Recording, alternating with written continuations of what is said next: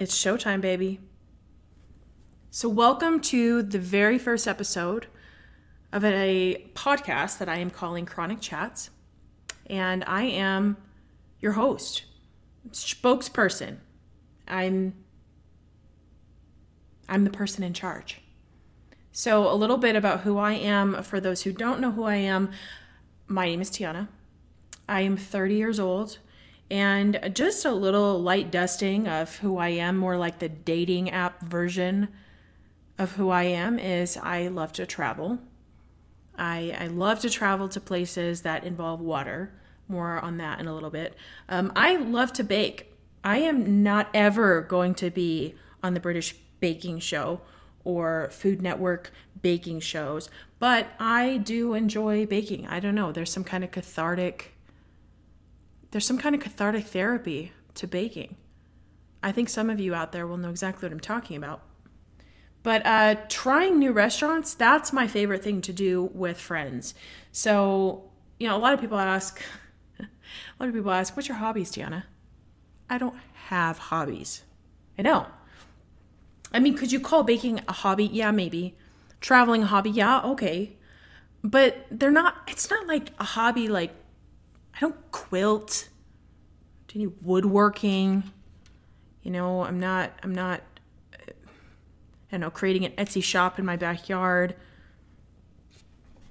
I don't have some weekly yoga class I go to. You know, I don't have, I don't have hobbies but there are things I like to do, and my favorite thing to do with friends is definitely to try new restaurants. In fact, if you ask anyone who's ever traveled with me, um, yeah, I care about the destination, but beyond that, I literally do not care about anything. I don't care where we're staying, I don't care about our transportation, I don't care about the sites we're gonna see. My part, my whole entire part of planning the trip is purely based around where we're gonna eat. And I know that probably sounds so bad but um, for my fellow foodies, you'll know what I'm talking about. I just feel like planning a trip and knowing all the places that you need to try, all the holes in the wall, all the um, Michelin star restaurants, all the restaurants and bakeries that you've seen on Instagram. I mean, let me tell you, some of the best food I've ever had came from researching restaurants before I went on a trip.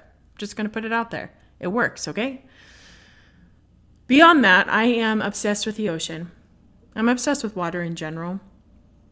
I think water for almost every human is a sort of therapy. And for me, it's one of the only therapies that truly reaches my soul.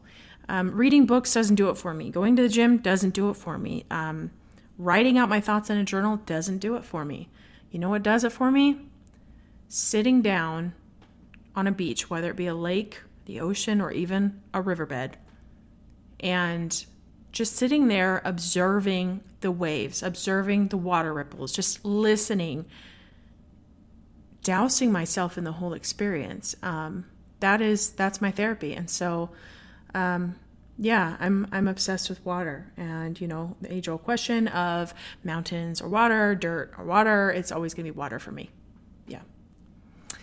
I am the standard definition of a Capricorn if you haven't figured that out by now. I'm I'm ambitious, I'm hardworking, I'm one of those Capricorns that believes my worth and my value is purely dependent on what I do, what I can bring to the table, which is very toxic, I understand, and I'm working on that. But there's a lot of advantages to being a Capricorn. Get a lot of shit done. Um, and I really enjoy my vantage point. Um, I enjoy seeing the world through those lenses. And if zodiac signs and astrology is not your jam, don't worry. This podcast isn't all things astrology, but I, I will say that um, it's something that I fascinated with. I'm I'm really fascinated with personalities.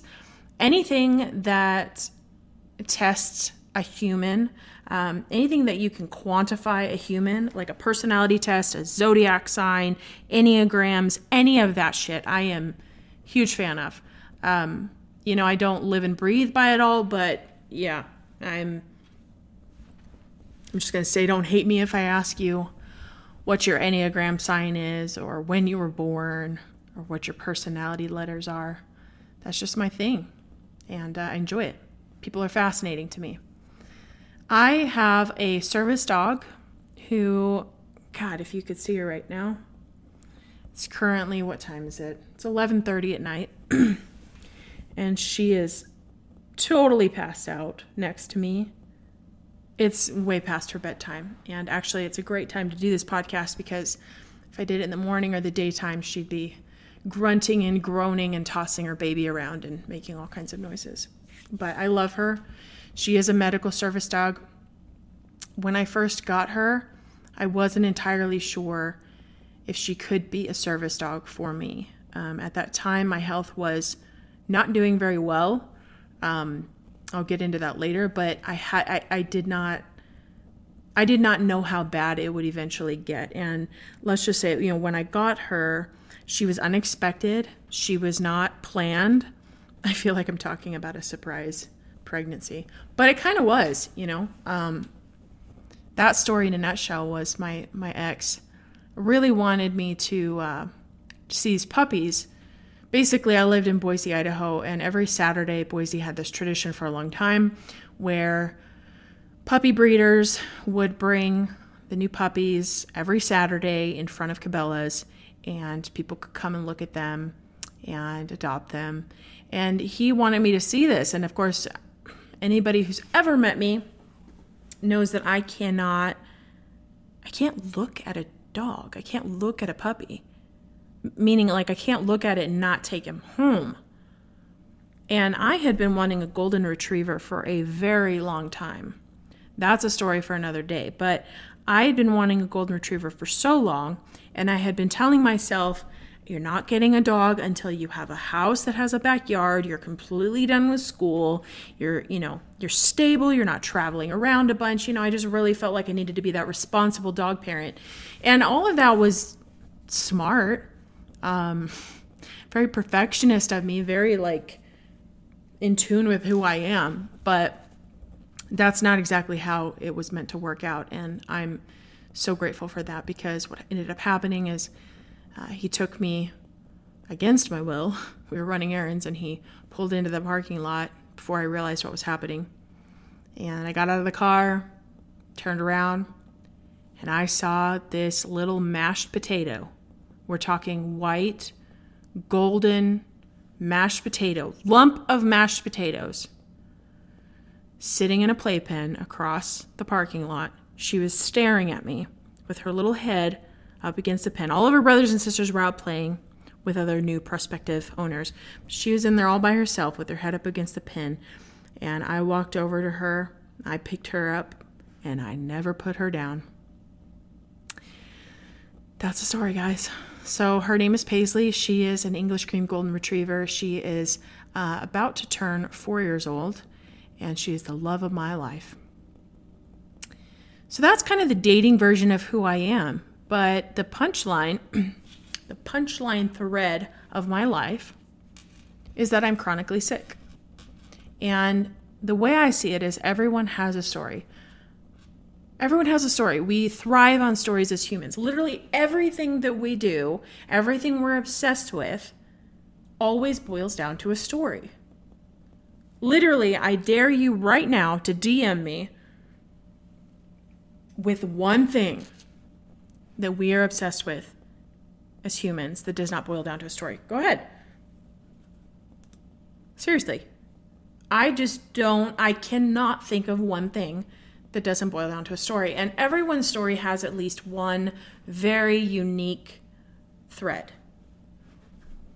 Not not the thread itself necessarily, although that could be, but how that thread was woven into every other section of their story.